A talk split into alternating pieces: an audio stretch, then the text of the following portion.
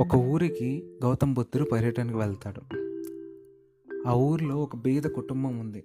భార్యాభర్తలిద్దరు వాళ్ళ అబ్బాయి. వారి జీవితం అంతా వ్యవసాయం మీద ఆధారపడి ఉండేది.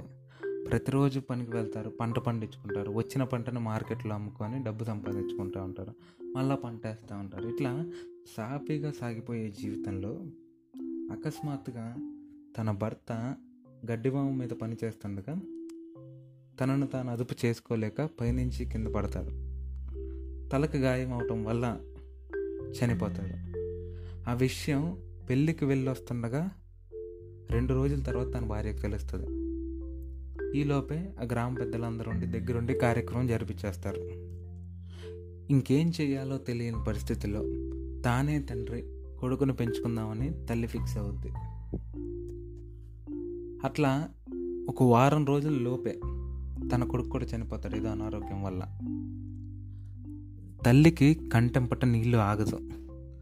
ఎదురు తన కొడుకు శవాన్ని వేసుకొని ఏడుస్తూనే ఉంది.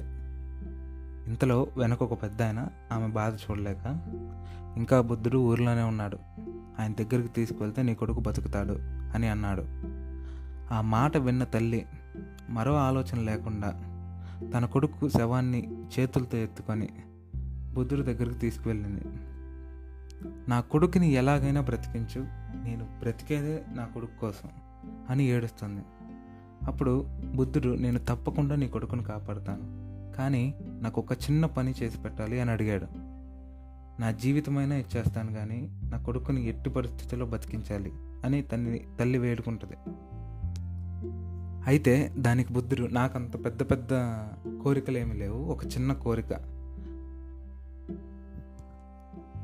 ఊరిలోకి వెళ్ళి ఇప్పటి వరకు ఎవ్వరూ చనిపోని ఇంట్లో నుంచి నాకు కొంచెం ధాన్యం తెమ్మంటాడు.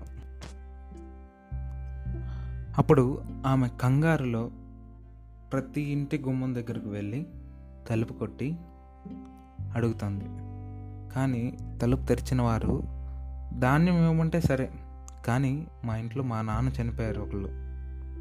వాళ్ళ వాళ్ళు ఎవరో చనిపోయారని ఎవరో ఒకళ్ళు ప్రతి ఇంటి ముందు కొట్టినప్పుడల్లా అదే మాట చెప్తున్నారు. ఊర్లో ఉన్న అన్ని గుమ్మాలు ఎక్కి దిగిన ఆ తల్లికి ఒక విషయం అర్థమై వెంటనే బుద్ధుడి దగ్గరికి వచ్చి నువ్వు ఏం చెప్పాలనుకుంటున్నావో ఆ సందేశం నేను గ్రహించాను అని నవ్వుకుంటూ అక్కడి నుంచి వెళ్ళిపోయింది. ఇది స్టోరీ. ఇందులో ఆమె గ్రహించిన విషయం ఏంటంటే మరణం జననం కోసమే అని. అంతే కదా. చీకటి లేకపోతే వెలుక్కి విలువ ఉండదు. అలానే మరణం లేకపోతే కూడా జీవితానికి అర్థం ఉండదు. కొన్ని రోజుల క్రితం వాళ్ళ భర్త చనిపోయాడు. ఇప్పుడు వాళ్ళ కుమారుడు చనిపోయాడు. ఇంకా కొన్ని రోజుల తర్వాత తను కూడా చనిపోద్ది.